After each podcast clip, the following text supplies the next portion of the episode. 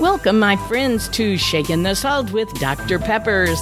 My bio reads from troubled teen to teacher of the year, 100 pound weight loss, blah, blah, blah. You know the sort of thing you're working on in your before and after life story. So at the end of the message, stay tuned if you want to contact me for any reason, including prayers. Thank you.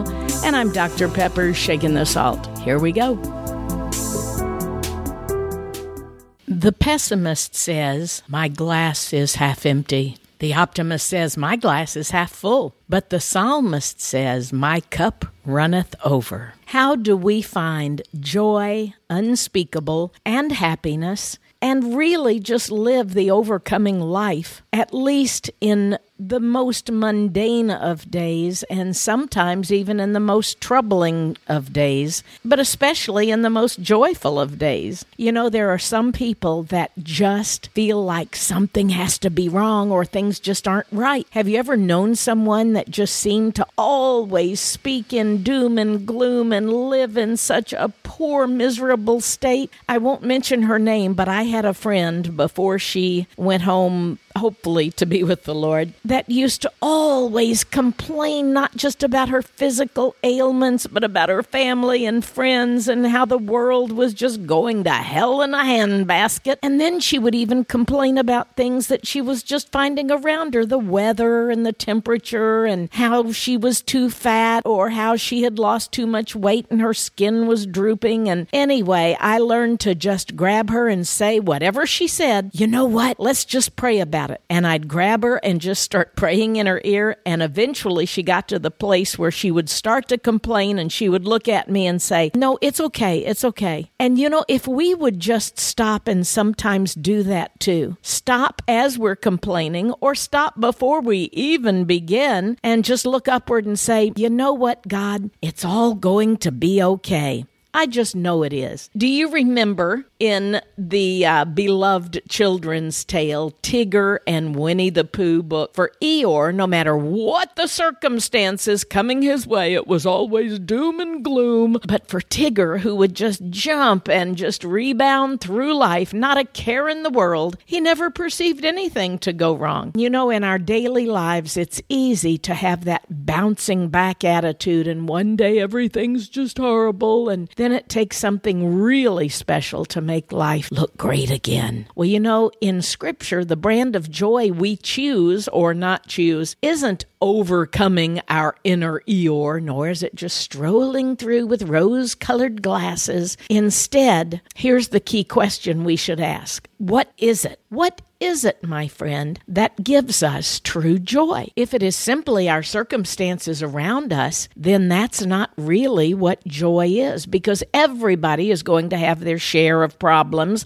and their share of successes. You know, it says in Scripture that it rains on both the just and the unjust. That means whether you're good, bad, or ugly, when you step outside and there's water coming down, it's going to rain on you. My husband, Bud, remembered when he was a little boy and going to vacation Bible school, he had his first dose of real belief at about the age of nine, and he had his new little Bible they gave him. And walking home, it started to rain, and he put it up on his head because he just knew his little Bible wouldn't get wet. Well, unfortunately, it did, and it made him question, which was good. Does my Bible get wet? Do I get wet? When I go through life's troubles, will it hurt as it hurts other people? If I'm a good person, will I have less trouble? Sometimes, you know, we don't know what the answers are, and that's why we go to our encyclopedia, our basic instruction before leaving Earth B I B L E, to find out what does God say about this. Here's what happens though. Psalm 16:11 says, "You make known to me the path of life, and you fill me with joy in your presence, with eternal pleasures at your right hand." So in spite of my circumstances, I can still have that inner contentment, that inner joy that the world can't take away. That doesn't have to do with my happiness. It doesn't have to do with sadness and grief at the death of a loved one or going through the problems and the trials of this life. But happiness is simply, I guess, a state of mind. But joy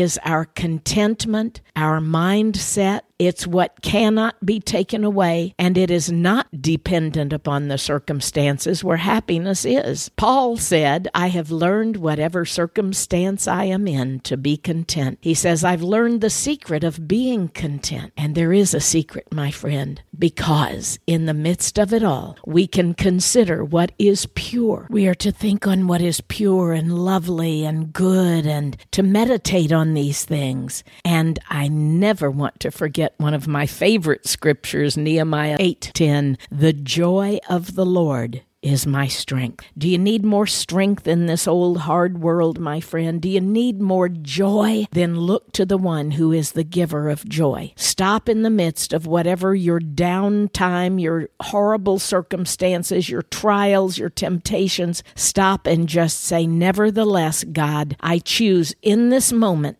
to praise you. I am not grateful and thankful for this particular issue going through my life, but I am grateful and thankful in it that I have you to take on my burden. I have you to turn to, and I have you to be the source of my joy. God, I pray right now for the one listening that you would give them today an extra added amount of joy and the peace that passes understanding, and that you would lead them to great joy in you, that no matter what's going on around them, their joy basket is full. And I thank you in advance as I pray they do. In Christ's name, amen. God bless you, my brothers and sisters. Thanks for staying on, my friend. If you would like to contact me, visit saltandlightministry.com.